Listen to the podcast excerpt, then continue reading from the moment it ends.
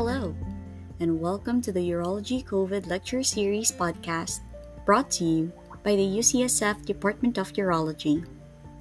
In today's episode, we have Dr. Sriram Eleswarapu from the University of California, Los Angeles, talking about disorders of male orgasm and ejaculation. Morning, everyone. My name is Andrew Sun, and I'm a male infertility and andrology fellow here at UCLA. Today, I have the honor of introducing Dr. Sriram Eleswarapu, assistant professor in the Division of Andrology, who will be giving a talk on disorders of male orgasm and ejaculation.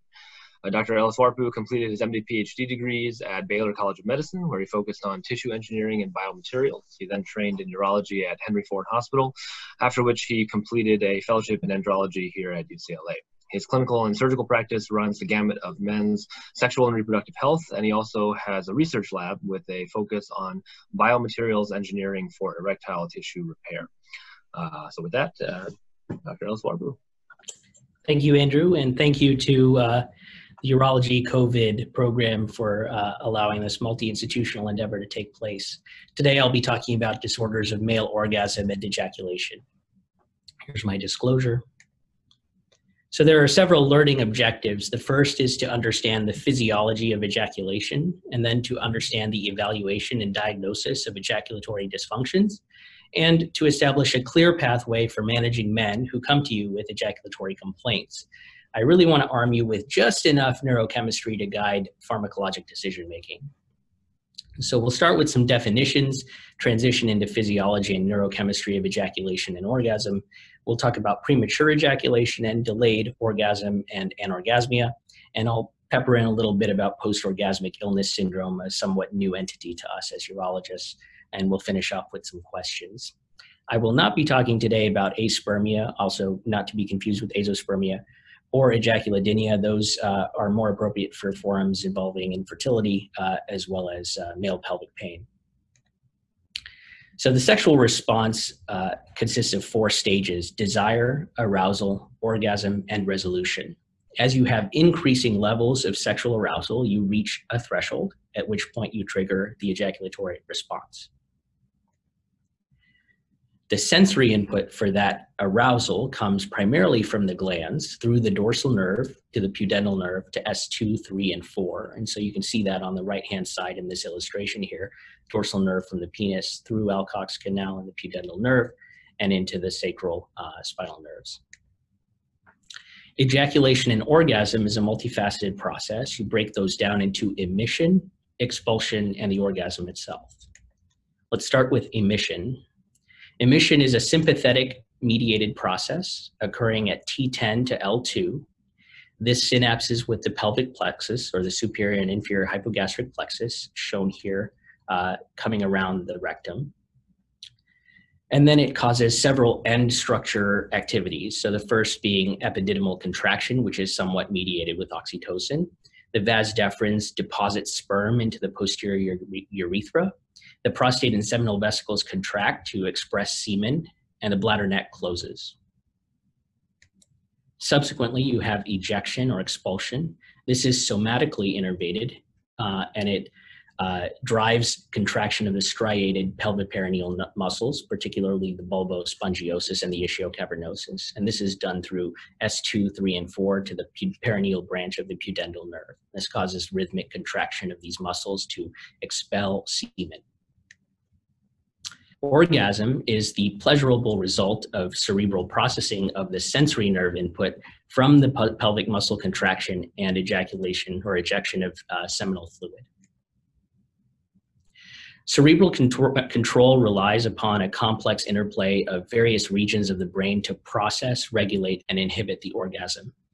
On the right hand side, you can see a number of different structures like the thalamus, the hypothalamus, and the pons involved in this process for urologists, particularly particularly ones who deal with testosterone uh, and testosterone replacement, it's important to know that the medial preoptic area and the medial amygdala are very sensitive to testosterone with a high concentration of androgen receptors.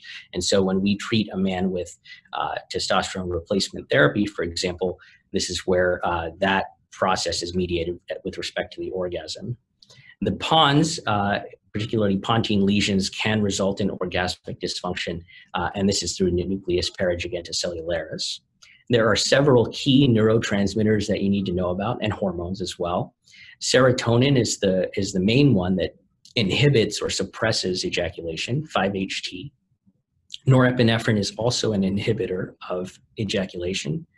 Dopamine drives or delivers ejaculation, so dopamine is, is kind of an upper with respect to ejaculation. And then prolactin and oxytocin are important both for the latency period as well as the arousal or the surge that comes with arousal. Just to keep it simple, serotonin, as I said, in general inhibits ejaculation. so it's easy to remember if you think serotonin suppresses. Dopamine, on the other hand, elicits ejaculation, and so we say that dopamine delivers or drives the ejaculation. So that's how I remember it and keep it straight, or at least when I first started learning about this. A word uh, on prolactin. Prolactin and dopamine kind of exist on opposite sides of the same coin in some cases, uh, and so prolactin can be thought of as suppressing ejaculation and counterbalances the dopamine. That's important in the pharmacology. Premature ejaculation is where we'll start first. So, over the last 40 years, there have been numerous definitions that have been proposed and used to describe premature ejaculation. In 2013, the ISSM defined premature ejaculation as male sexual dysfunction characterized by several key factors. In the first, ejaculation that is uh, occurring always or nearly always before or within approximately one minute of vaginal penetration, we call that lifelong PE, or a clinically significant or bothersome reduction in intravaginal ejaculatory latency time, often to approximately three minutes or less. We call that acquired PE. So that's a lot of words, and we'll just break that down um, into lifelong and acquired PE. In other words, IELT less than one minute is lifelong, IELT less than three minutes is acquired. The next part of the definition is that you have to have an inability to delay ejaculation purposefully on all or nearly all vaginal penetrations. And there should be negative personal consequences, such as distress or bother, frustration, or avoidance of sexual intimacy. Now, very importantly in this definition, if you're a urologist who sees these patients, it'll become very apparent that this is a definition that has an heteronormative valence to it. And we do see many men who have uh, sexual activity or participate in sexual activity that is not strictly vaginal penetrative, but they do complain about premature ejaculation. So it's important to contextualize the definition uh, for your practice and for your patients. The types of premature ejaculation, as I said, we have lifelong and acquired PE. But we also have two different entities called variable and subjective PE. So variable PE is a man who occasionally experiences PE. This is a natural variation of one's IELT. So this is a, the guy who comes to you and he says a couple of times in the last few months he's had these episodes and he's concerned about it. You reassure this patient that this is a natural variation. Subjective PE is the gentleman that comes to you and says that he has premature ejaculation, but if you actually ask him go through the history, he'll describe that he takes you know eight minutes, ten minutes, and he's not actually um, premature. Variable and subjective PE are largely situational and they can be affected by stressors, performance anxiety, relationship factors, hormones, as well as erectile dysfunction. So those are the things that you approach that kind of a patient with. How common is premature ejaculation and what is normal? So there have been numerous stopwatch studies since the 1960s, and it's estimated that 4 to 39% of men uh, have some form of premature ejaculation. It's a wide range in multiple different studies, going back to Alfred Kinsey as well as Masters and Johnson. The large variability in stopwatch studies uh, conflicts a little bit with patient self-report. So stopwatch studies are more accurate, and if you do any research in this area, the stopwatch is the way uh, we focus on things. Although there is also a, an entity called number of intravaginal thrusts before ejaculation, or NIBTE, or NI. Yes, NITBE, and uh, that is sometimes used as a parameter in, in the literature. The median IELT is five and a half minutes. The range is anywhere from half a minute to 44 minutes, and we know that IELT decreases with age. This is a, a uh, an illustration of, uh, of the the, reg, the um, the range of IELT, and you can see that most of it clusters around five and a half, five minutes. Uh, and it, it's important to know some of the history in neurology and this gentleman, Professor Marcel Waldinger, uh, who passed away a year ago in May, um, Mm-hmm. was one of the most important people in defining premature ejaculation and doing many of these studies. So if you study this and if you treat patients and look on PubMed, et cetera, you will find a huge body of work that all has Waldinger's name on it.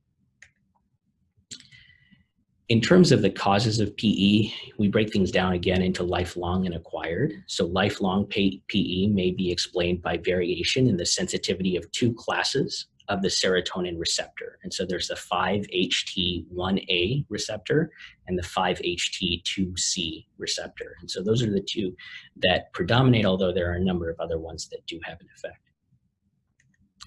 Acquired PE can be from for a host of, reasons sexual performance anxiety, psychological or relationship concerns, erectile dysfunction, prostatitis, hyperthyroidism, very important, uh, withdrawal or detoxification from prescribed or recreational drugs, as well as metabolic syndrome, so hypertension, diabetes, elevated BMI. These are all things that can uh, contribute to newly acquired premature ejaculation.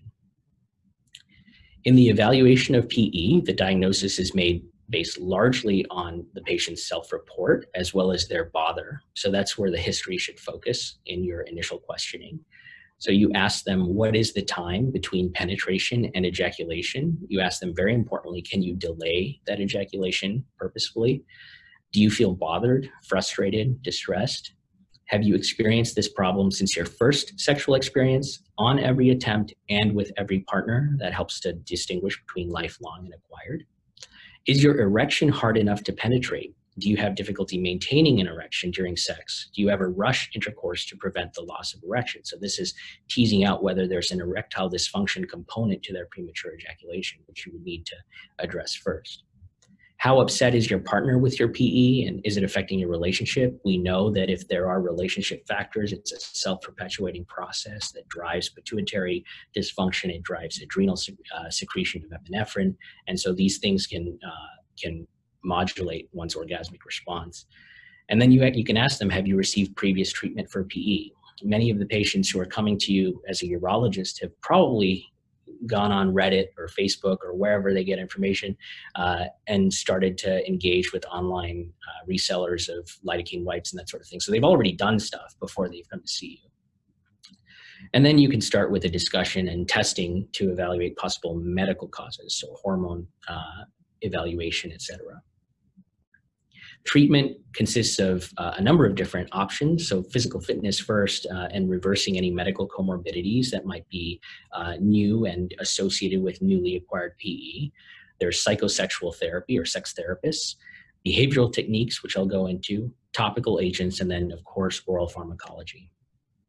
So sex therapy can be individual or couples based.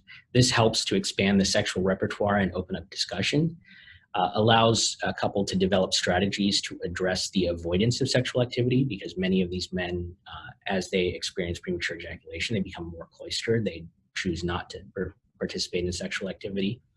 This is particularly useful in men who have acquired PE versus lifelong, and it can be combined with medical treatment. So it is a good first step uh, in many cases. Behavioral therapy, a little bit different from sex therapy. So behavioral therapy focuses on what uh, a gentleman can do to sort of uh, retrain his orgasmic response. So there's the start-stop technique, which was described first by Semans in 1956, also called edging more more recently in in the, today's terminology. This is where you stimulate the penis until you feel the urge to ejaculate and then remove the stimulus until that urge subsides for at least 30 seconds. You repeat this in cycles three or four times during a sexual uh, event or episode. This is uh, very encouraged by sex, ther sex therapists, particularly in partner situations. The squeeze method, described by Masters and Johnson in 1970, involves squeezing the glands until the urge to ejaculate subsides. So this is uh, this is part and parcel with the start-stop technique. The short-term success is variable, so there are patients who do respond to this, um, but the long-term durability is very poor. So um, you have men who respond to this, they retrain, they have a few weeks or a month of improvement in their condition, uh, and then they they regress, and then they have to do it all over again. And so this is kind of a very stressful, kind of um, uh, complicated scenario for patients. Topical agents or local anesthetics uh, uh, predicate themselves on the, the concept that men with PE have a lower penile dorsal nerve threshold. And so by masking that sensation with a local anesthetic, they may be able to increase their IELT. So this is where lidocaine or prilocaine creams come into play. Uh, there's also lidocaine sprays and benzocaine wipes. Uh, you can see here on the right, the Promescent spray is very popular, available over the counter at most pharmacies now, just right up at the front by the cash register. And then uh, Roman or Ro, the company that's uh, all over social media now, is selling uh, benzocaine wipes, and they describe this as a male genital desensitizer. SSRIs and tricyclic antidepressants can be used off label. So, this is where you come in as the urologist because you're the one that's going to be prescribing these medications. And so, remember, serotonin suppresses, and this is the rationale for antidepressant use. These medications can be used daily or on demand. They've been studied in both contexts. Daily therapy is more effective it takes about two to three weeks to see a noticeable effect. Although, uh, in my practice, I have a number of men on daily paroxetine, and I'll go into that.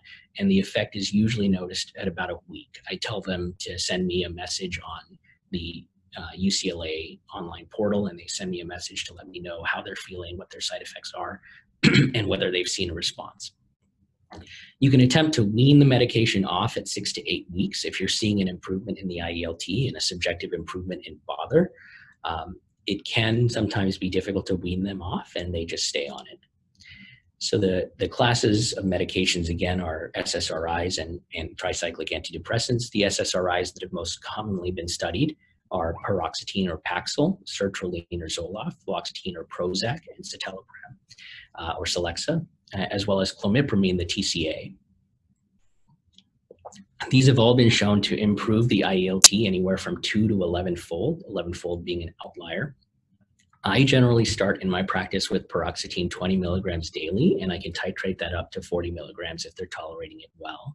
The typical side effects of paroxetine and some of these others are sleepiness, nausea, diarrhea, and perspiration at night. Uh, there can be some degree of erectile dysfunction, so you have to be careful about that. Um, with the tricyclic antidepressants, you can get dry mouth, hot flashes, and extremely rarely you can see seizure, although I've not seen that in my practice. Dapoxetine is a medication that's not available in the United States, but it is a short half-life SSRI, so it can be taken on demand. There's strong evidence from pooling of five placebo-controlled RCTs showing a two and a half to three-fold improvement in IELT when taken as needed or on demand. This is the only approved therapy uh, across the world for PE, uh, available in about 50 or more countries, uh, but is not FDA approved. So you can't do it here, unfortunately. PDE5 inhibitors are an option for men who have concomitant ED and PE. These men should have their ED treated first before you get into the PE. So this is like one of the most important screening questions is uh, talking about the rigidity of their erection. Uh, restoration of the erectile function can eliminate premature ejaculation in men who have acquired PE, so focus on that. As a primary treatment for PE, so in men with normal erectile function, PDE5 inhibitors have been shown in some RCTs to improve IELT, but this is controversial. Uh, and so, despite the, the level one evidence, there are some criticisms about these studies, and so we don't use them routinely as a first line. Um, you can combine these also with SSRIs, so uh, you can mix and match basically, and you can use these daily or on demand. For example, tadalafil five milligrams every evening. Tramadol, used in an off-label fashion, is an opioid medication that has reactivity with the serotonin receptor. This can be used on demand prior to sexual activity. There are serious adverse events you need to watch out for. This was a very common treatment as a PRN prescription years ago, but with increasing scrutiny of how people are tolerating uh, opioids and narcotic medications and, and the role of opioids in society, this has dramatically dropped off as a treatment option for premature ejaculation. I have, however, used it uh, selectively one when I've uh, had a very careful discussion with the patient about their history and, and attention to substance use and substance abuse.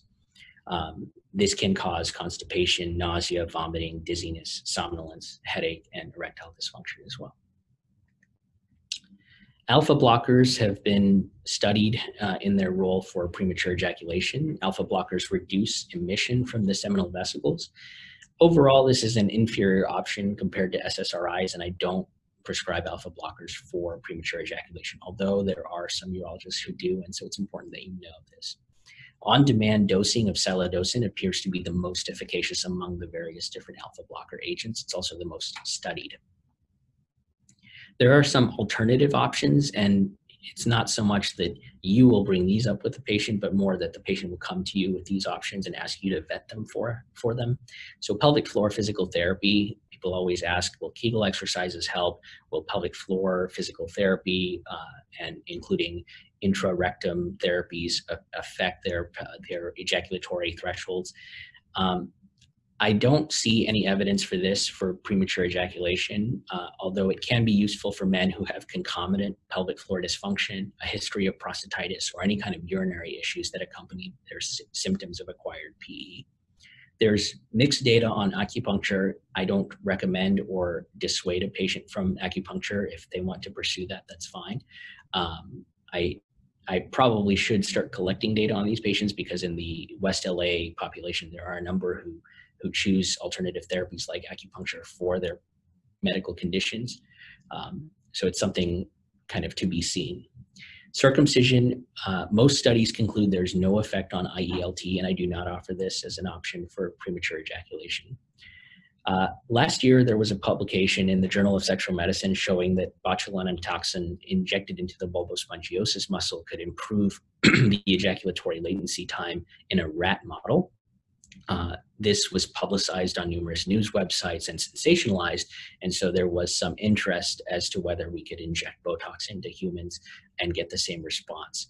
Uh, this is not offered now. Perhaps in the future, as we learn more about this process, we'll see if it is a therapy that has some traction. Let's switch over to delayed orgasm and anorgasmia. The DSM-5 describes delayed orgasm as a delayed or inhibited ejaculation following a normal sexual arousal and adequate st- sexual stimulation, and the diagnosis requires personal distress to be made. This is ejaculation that takes greater than two standard deviations above the mean IELT from population studies. So that puts it at approximately 22 to 30 minutes. About 25 minutes is where we settle at. These men often will have exhaustion prior to orgasm that leads to cessation of sexual activity in otherwise healthy individuals. So even if they don't meet the 25 minute definition, if they are losing uh, interest and they're exhausted before they uh, ever reach orgasm, then that meets the criteria as well for potential treatment. And this affects a, a a not insignificant proportion of men, um, anywhere from 8 to 14% in studies primarily it's men older than 40, older than 50 in some uh, population studies, and it is more common with increasing age. There are a number of different causes of delayed orgasm and anorgasmia. Medications are the predominating factor, particularly SSRIs. So the same concept of SSRIs used for premature ejaculation to delay the ejaculation, these can have an effect in normal individuals to cause delayed orgasm. Uh, men who are on opioids can also uh, uh have delayed orgasm, so you want to make sure that you do a proper medication reconciliation and ask about substance use. There are hormonal causes, hypothyroidism being a, a big one when you do identify it. Low testosterone can also play a part, again, through the medial preoptic area in the thalamus or hypothalamus, as well as elevated prolactin, Comorbidities and metabolic syndrome, of course, play a role. And so correcting these or improving these can affect overall sexual function. Neurologic disorders can be a factor, particularly with sensitivity problems. So it is important to do a perineal sensitivity exam. Uh, psychosocial and relationship factors should be investigated. And again, sensitivity plays in a little bit to the neurological disorders. The diagnosis is made primarily through history, again, and careful medication review. Um, and you want to know whether this is sudden or progressive. If this is something that all of a sudden they lost their ability to orgasm, that might suppose a neurologic lesion, you know, or you might start testing in a different way. Physical exam, of course, as I mentioned, uh, it's important to do a sensation exam, uh, light touch and pinprick in the perineum, medial thighs. Uh, it's also useful to do a rectal exam to get a sense of the, the burden of prostate um, adenoma.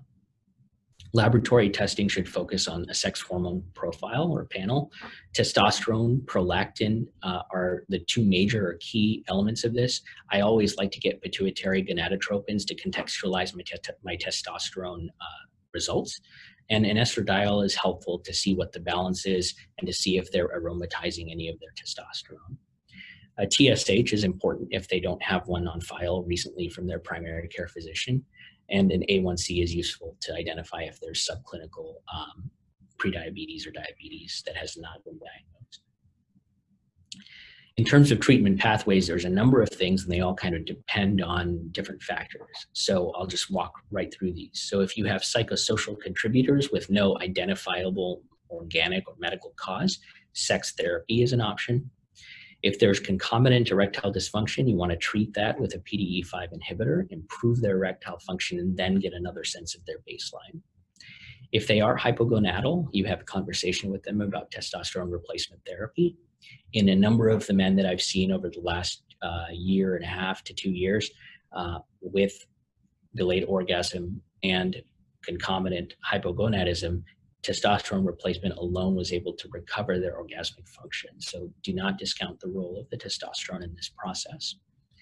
If they're hypothyroid, then you want to replace, although this is best done in the context of a primary care physician or endocrinologist who focuses on thyroid disorders. Opioid use should be weaned if possible if there's a penile sensitivity problem, you can consider biothesiometry and penile vibratory stimulation. Um, and with penile vibratory stimulation, it's essentially a retraining process uh, where you do cycles of vibratory stimulation. So a minute on, a minute off, a minute on, a minute off, and so on uh, on different occasions. If they're on an SSRI, the idea the ideal situation would be to switch them to bupropion this would be a discussion that you have with the mental health care provider that they see for their prescription.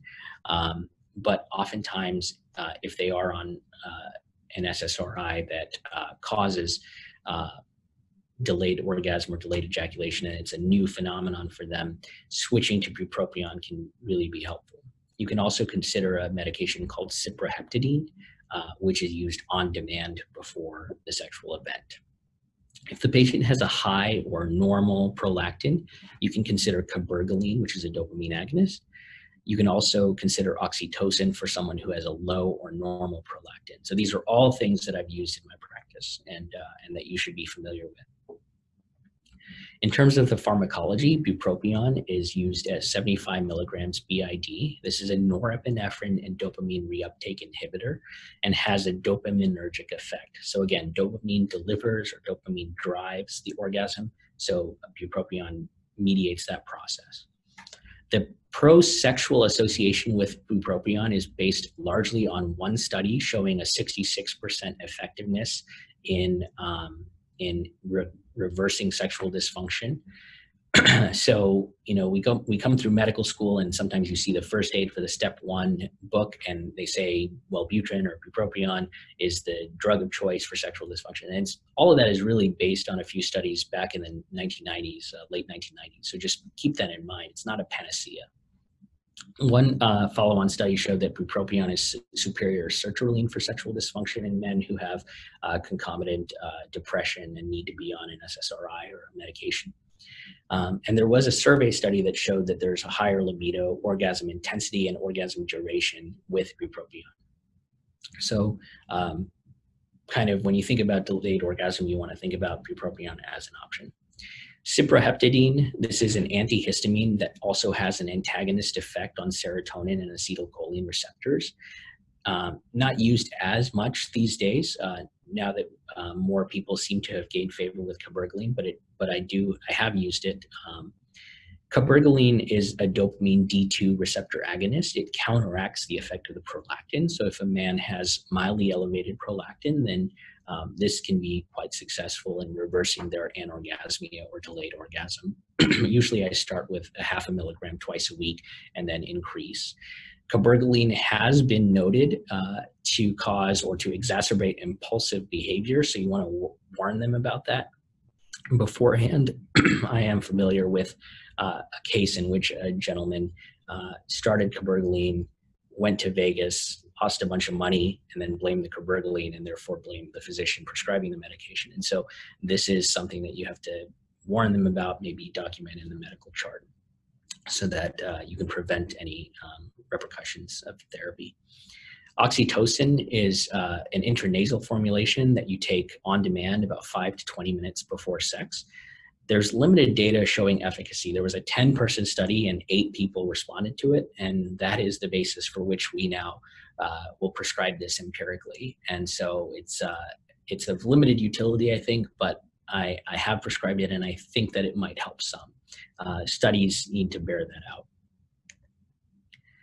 There is an entity called post orgasmic illness syndrome. This is a rare condition of flu like symptoms that occur immediately after orgasm and last for anywhere from two to two to seven days. It was first described nearly 20 years ago by Waldinger and Schweitzer, and it's increasingly recognized and self-diagnosed. So men who have these symptoms will often turn to Reddit or other internet forums, talk about their symptoms, and then all of a sudden they have a diagnosis of POIS. Uh, and so, as a sexual medicine specialist and as a urologist, you guys may see this this kind of a patient uh, not infrequently and, and more so over the coming years. There are five preliminary criteria for the classification of POIS.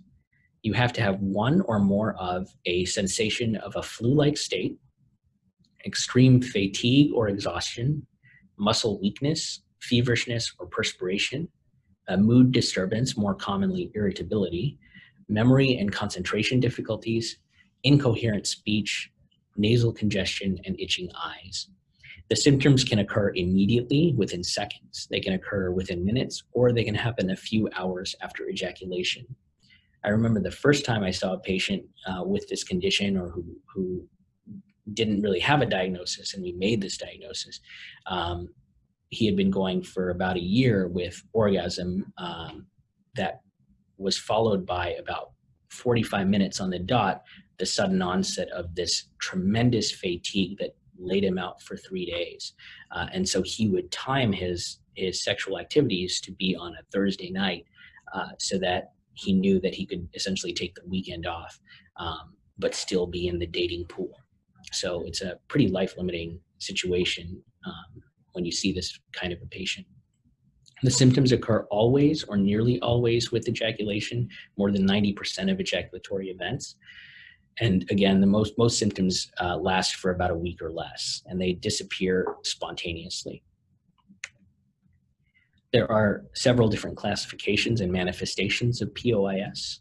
Primary POIS manifests from the first ejaculations in puberty or adolescence. Secondary POIS starts later in life. Um, and in a study of 45 Dutch men, 49% had primary POIS and 51% had secondary. 87% had symptoms within 30 minutes of ejaculation, and the duration of symptoms was about five days. Interestingly, three out of the 45 abstained entirely from intercourse due to this condition. Six out of 45 reported trying to abstain from masturbation or intercourse as much as possible. And eight reduced their intercourse frequency to once in two to six months. So definitely something that is uh, pretty life limiting in the context of one's uh, sexual lifestyle. Interestingly, also, 56% reported lifelong PE. So there is an association perhaps with premature ejaculation and perhaps the cascade of dopaminergic um, stimulation. There is a question as to whether this is an immunologic etiology. There have been some studies uh, kind of leading to that uh, that understanding of of the condition. So there's a skin prick test that was done by Waldinger and his associates, um, where they took a one out of 40,000 dilution uh, of a POIS's POIS patient's own semen injected subcutaneously uh, into the forearm, and they injected a placebo on the other side. They examined these patients after 15 minutes, and 29 out of 33 men, so 88%, had a positive wheal and local erythema after injection of the of the dilute semen, but not the placebo. One of the criticisms of the study is that there's no match controls of men without POIS, so you have to take it with a grain of salt. But this has kind of started the cascade or the flood of, of questions as to whether there is an immunologic or allergic mechanism to the semen that is causing these uh, pretty serious side effects or pretty, pretty serious effects. Um, 58% of men with POIS reported allergies in their day-to-day life, so hay fever, um, aller allergies to pets, but there's been no corresponding abnormality in the serum total IgE. Uh, because of the question as to whether this is an allergic or an immunologic entity, there has been some study of hyposensitization therapy led primarily by Marcus Meinardi, who was a co-author on the, the 2011 paper above. Um, and this is pretty time consuming and painstaking, but it involves essentially uh, giving serial uh, exposures to dilute semen from the patient to the patient um, over a period of upwards of a couple of years to desensitize them to the to the event to the to their semen. In terms of how we treat this these patients again this is a rare uh, disease uh, classified by the nih so this is evolving but our empiric therapy at ucla currently is to normalize hormones if there are any abnormalities found oftentimes not. Um, to try a dopamine agonist such as Mirapex, also called pramipexole, uh, as well as to try an antihistamine with with, uh, with some antagonism of serotonin and acetylcholine. So that's the cyproheptadine. So um, some combination of these, uh, and we have seen some improvement in these patients. In summary, uh, the ejaculatory response is mediated first through sensation through the dorsal nerve to the pudendal nerve uh, to S2, S3, and S4. The emission cascade is started by T10 to L2 through a sympathetic process to the pelvic plexus, resulting in emission and bladder neck closure. The somatic innervation of S2, S3, and S4 uh, drive stimulation through the perineal branch of the pudendal nerve to cause bulbospongiosus and ischiocavernosus contraction. And a number of neurotransmitters and hormones are important in mediating this process again, serotonin and norepinephrine suppress orgasm. Dopamine delivers or drives orgasm. A high prolactin is associated with delayed orgasm. Oxytocin is associated with the surge of arousal and may help with threshold.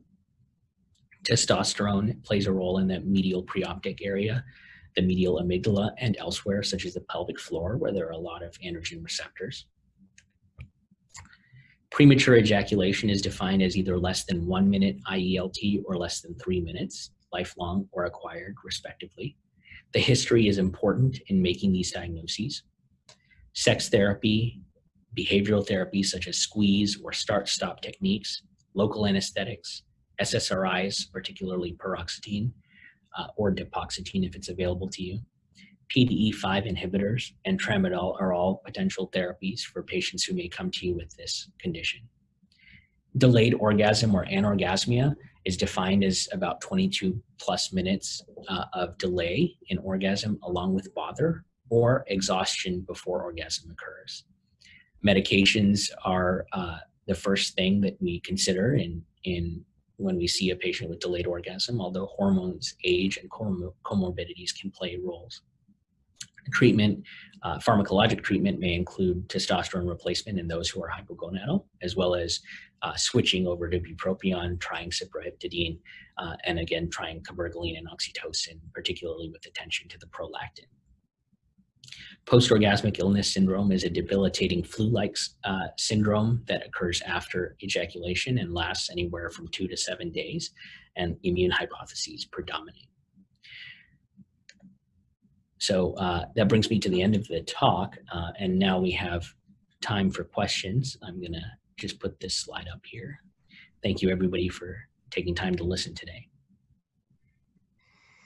All right, uh, so a few questions uh, coming in. I'll just kind of start here. Uh, just a, a, one question on the clarification of definitions between acquired and lifelong and the relevance of the one versus three minutes. Um, if a patient has lifelong, ever since they can remember, uh, IELT of less than three minutes, is that defined as acquired or lifelong? So, by the definition uh, postulated by the ISSM, it doesn't meet the definitional criteria of of uh, of acquired PE. However, um, we still uh, we st- or sorry of uh, of lifelong PE. But if a patient has bother, then uh, and it's significant bother, then we will proceed, at least in my practice, through the cascade of of potential therapy, starting with sex therapy first to identify whether there's um, a behavior or a, a mental component in their perception of their IELT being pathologic. Gotcha. Uh, there's a question here which I think uh, addresses the point that all of the existing definitions focus on heterosexual intravaginal ejaculatory latency time, um, which doesn't account for various other forms of intercourse. Uh, do you know if the same sort of definitions and treatments are broadly applicable to other forms of intercourse, or if there's any uh, effort uh, to change the definitions to be more inclusive of different definitions of sex? The answer is there. There are efforts. Uh, I don't know uh, at what level of escalation they've reached in terms of the societies that sort of postulate these definitions. So the ISSM is uh, a very important society internationally. Um, so I, I, don't know the answer to that question approximately, but it's something that as sexual medicine specialists we're keenly aware of and we talk about all the time. So I'm sure uh, at some point in the next uh, few years we're going to see a major shift in how we um, how we take care of men uh, and and avoid kind of genderizing these terms. Right. Um, a question here: If uh, if a patient is on an SSRI and has delayed ejaculation and can't take bupropion due to side effects, what would be your approach? Or I guess in general, what is your approach in managing patients who are already on SSRIs uh, in this case? So uh, there are many men who come to me who have been through a whole host of titration and switching uh, of their of their medications uh, to identify the SSRI that works for them. Uh, in in some cases, we're able to add bupropion on top of their existing SSRI uh, prescription um, situation, and and we do that very carefully in in direct contact with the mental health provider. So um, so it's an ongoing discussion. Um, in men who have severe side effects to bupropion, um, and so they, they can't tolerate it, then you have to go through the other options. So that these are patients for whom um, for whom we uh, will try behavioral approaches, hormone approaches, uh, other dopamine agonists, and that sort of thing, oxytocin. All right. Um, can you expand on using other hormones along with testosterone measurement and how you use it to manage patients? Sure. Um, so the the definition in the U.S. of of hypogonadism is less than 300 nanograms per deciliter with symptoms. Uh, in Europe, it's a definition of about 350. Uh, in general, in my practice, I'll go with 350 if they're symptomatic. Now, if they're coming to me with very specific complaints and sexual dysfunction, and they have their hypogonadal um, then it's it's a matter of seeing where the pituitary gonadotropins are to identify whether they're primary or secondary hypogonadal. So if it's a testicular condition or if it's a pituitary issue, and if it is a pituitary issue, there's a lot of ways to um, to sort of uh, reverse the pituitary dysfunction. So you know, especially in today uh, today's uh, very high pressure environment, you know, reducing stress, getting more sleep, getting exercise, et cetera, et cetera. Basically, reducing the ravages of residency, for example, uh, can be uh, restorative to the pituitary gland and reverse the five or six years of uh, of hypogonadal tendencies that you get with uh, with training, which is medical training or surgical training. Um, in men who have uh, a testosterone level that might be considered normal, say 350 to 400, you know, low 400s, uh, oftentimes, and not always, but oftentimes, if they are symptomatic with true kind of hypogonadal symptoms, and there's no other explanation that I can identify, then the pituitary gonadotropins will help to kind of stratify whether they subjectively are hypogonadal. And what I mean by that is if if a guy has a testosterone of 380 on multiple different measurements, 380, 390, but he is he you you could swear that he's hypogonadal. Then you look at his LH, and his LH is uh, is really high. Um, and then there's a concern that perhaps he he is hypogonadal, that that there is uh, an imbalance there.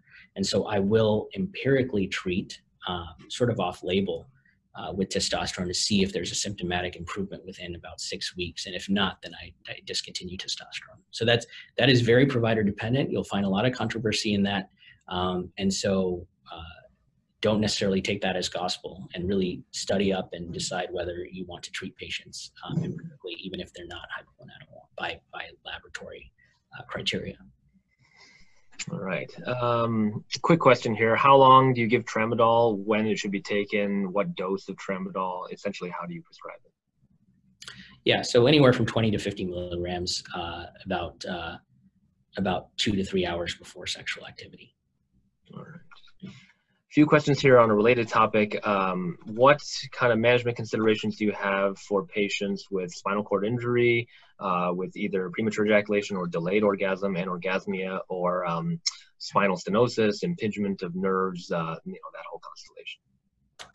So uh, many times it's it, you can go through some of the other options, but in general, because it is a neurologic lesion or a neurologic deficit, um, ultimately you have to induce the spinal cord reflex. So you have to you have to get yourself above the threshold at which the spinal cord reflex will predominate. And so to do that, uh, the best way that that we've kind of identified at this at this point in time is PVS, so penile vibratory stimulation. So you can actually prescribe this and, and patients can get this and use this at home uh, with their loved one. It's useful to do in the office uh, the first few times just to make sure that you're not going to have um, uh, kind of a sympathetic response uh, um, that is uh, adverse. Can you speak briefly on cligosiban? Uh, I believe it's a it's a new selective oxytocin receptor antagonist for for PE. Right. So uh, I can't speak very intelligently on it, except to say that I'm really interested in seeing what the results will be and whether this is something that will that we can add to our armamentarium. I think we just need more information still. Um, let's see if a patient wants to try behavioral therapy like stop and squeeze how long would they would you counsel them to practice? Uh, how long would they wait to see any kind of results and when would you reevaluate them?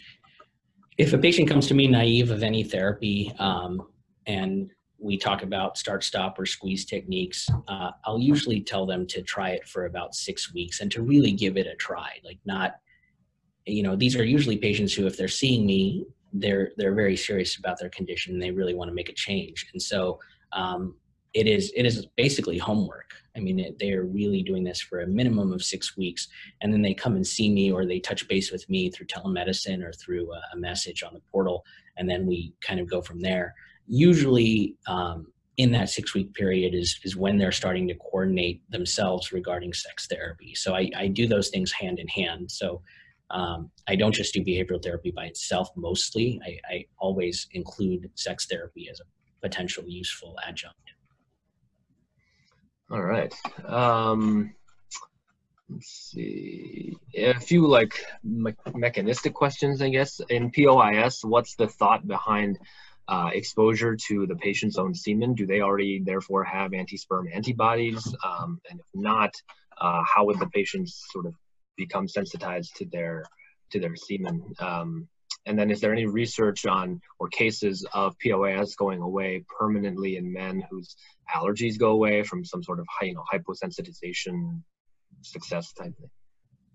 So to the second question, the hyposensitization, it's very few individuals that have been studied. Um, and I, I, showed the the paper from 2011 and, and that group has kind of taken this forward and they they've taken to kind of out to two years of, of hyposensitization or, or longer. And I think it's, you know, a handful or less of patients that have responded in a durable way to that kind of therapy. So I don't know that that's a practical or practicable therapy. Um, remind me the first question again, the receptor thing and oh, antibodies. Anti-sperm antibodies. Yeah. Right. So um, still needs to be determined. I don't know the answer to that question. I think um, you know there is some question as to whether it's a type 4 hypersensitivity reaction. Um, and and so i think if this is uh, this is this is a rare disease and no one really studies this extensively except for maybe a few people around the world. And so um, we'll just have to see kind of where things play out as far as the mechanistic aspect of it. Yeah. I don't know. So that the the researchers who were studying this were not uh, necessarily immunologists. And and so this was um, initially led by a psychiatrist uh, and and then kind of made its way into the biology. So uh, I think it as it as it starts to become more recognized, we'll probably start to see more biology. Um, do you ever prescribe uh, Addyi? And if if so, comments? I don't. No, not. Uh, I only see men first of all, um, and I haven't prescribed it for men. Uh, I know some colleagues have. Yeah. Gotcha uh, and comments on finasteride, uh, Propecia. Yeah, so there is this entity called post-finasteride syndrome that's also increasingly recognized, uh, and these patients can be very challenging to take care of. Uh, usually it's younger men uh, between the ages of 18 and say 25, 27 who have started one milligram of finasteride for hair loss prevention oftentimes they get this drug from online uh, telemedicine marketing platforms like Roman or for Hims. Um, and, uh, and then very soon after starting the drug, within a month or so, they start to complain of tremendous fatigue, uh, low libido, erectile dysfunction. Uh, and, and when they come in with these symptoms and we rule out kind of other potential causes, we classify them as a potential PFS, post-finasteride syndrome. These are a, these patients are a bear to treat because it can take anywhere from six to six months to one year to reverse uh, to reverse that kind of symptomatology. Oftentimes with just reassurance, although it's very frustrating for a patient to say just wait it out because this is their life and they're a young man and they want to date, etc. Um, there has been some uh, some effect of testosterone supplementation therapy in these men to kind of get them over the hump. Of course, this is empiric uh, off label use of testosterone in men who generally have a normal testosterone level. Um, and the, the concept or the idea behind that is that uh, this has something to do with the, the T to DHT conversion, and you have to just kind of um, flood the system with testosterone to overcome the, uh, the negative effect that the, that the finasteride had. Uh, two related questions on mental health. Do you think it's reasonable to screen patients with PE and anorgasmia for depression or, uh, you know, with, with tools like the PHQ-9? And then do you have any thoughts on online uh, counseling or, or, you know, the various new technologies for this kind of right? So, as part of the history taking that you do on any man with sexual dysfunction, you obviously should talk about bother and distress and also depression and how things are affecting their day to day life. Uh, we don't always formally introduce survey instruments into our practice because I do notice that men, particularly young men who are coming to you for erectile dysfunction or ejaculatory dysfunction or, or whatever, uh, just have tremendous survey fatigue. And especially if they're coming to to you every three months or whatever it is that your follow-up plan is um, surveys just they they ignore them. They throw them away. They don't fill them out. Uh, so we decided as a as a division of andrology to use those survey instruments very selectively um, guided by the patient's chief complaint and their history. So we don't introduce the, the survey at the beginning of the visit, but really at the end of the visit, depending on situations uh, that might manifest during the visit. Um, but yes, uh, to answer the, the just the basic question of is there screening for depression? Yes, I mean we we assess that through the history taking process. Um, what was the second question? Actually, here I'll restate the question. What are your thoughts on online men's health medical treatment things like Hims or Roman, uh, and how do you counsel patients who either have used them or express interest in those services, or where do we fit in uh, in that context? Right. So uh, telemedicine is becoming huge now, uh, kind of by circumstance, but it's been around for a while in one form or another. And capitalizing on that are various telemedicine platforms like the ones that Andrew mentioned. And uh, in addition to that, there's you know Blue Chew, Lemonaid. There's a number of other ones that offer erectile dysfunction medications, uh, propranolol for for uh, performance anxiety, a number of things. Um, I think they have a role to play in increasing access for individuals with sexual dysfunction who may be embarrassed to go to a doctor. But I think, especially for urologists, we need to be very mindful that our patients are going to these websites, particularly our young patients who are seeing the advertisements on Instagram, Twitter, Facebook, and so on. Um, we have uh, a forthcoming paper in the Gold Journal coming out soon. Uh, you know, it's it's been accepted. Uh, first author Shahinian uh, where we actually look at men younger than 40 years old, the kind of target audience for these telemedicine platforms. And we look at their comorbidities, their medical comorbidities, their physical exam findings, or laboratory comorbidities. And we find that some, you know, astronomical percentage of them comparatively have uh, have comorbidities that are being totally missed by the survey instrument that's on a website where you just plug in, you know, whether you have a history of heart disease and then boom, you get uh, sildenafil sent to you in the mail. So um, as a urologist, particularly one interested in telemedicine and telehealth in this new age of ours, uh, I think it'll be very important for us to market better and target better uh, to, to get patients into the office or at least to do proper counseling and proper uh, uh exam assessments somehow. Um, in terms of these patients actually coming to see us, so I, I, see I see a number of patients every week who come in and they have they've tried uh, Romans or they've tried for Hims, they've tried BlueChew, and they've had poor results, and that's why they're seeing a doctor now because they think that there's something, uh, not you know I'm pointing to my head, but there, there's something going on with their body that needs to be evaluated, and so in in a in a way, these services are actually a positive thing for urologists. All right. I think that's a great topic to end on. Um, any last comments or anything? No, uh, thank you everybody for listening. I hope this was educational and informative and everybody be safe uh, and stay well. And uh, hopefully we'll see each other uh, in person one day at an AUA meeting. Thank you.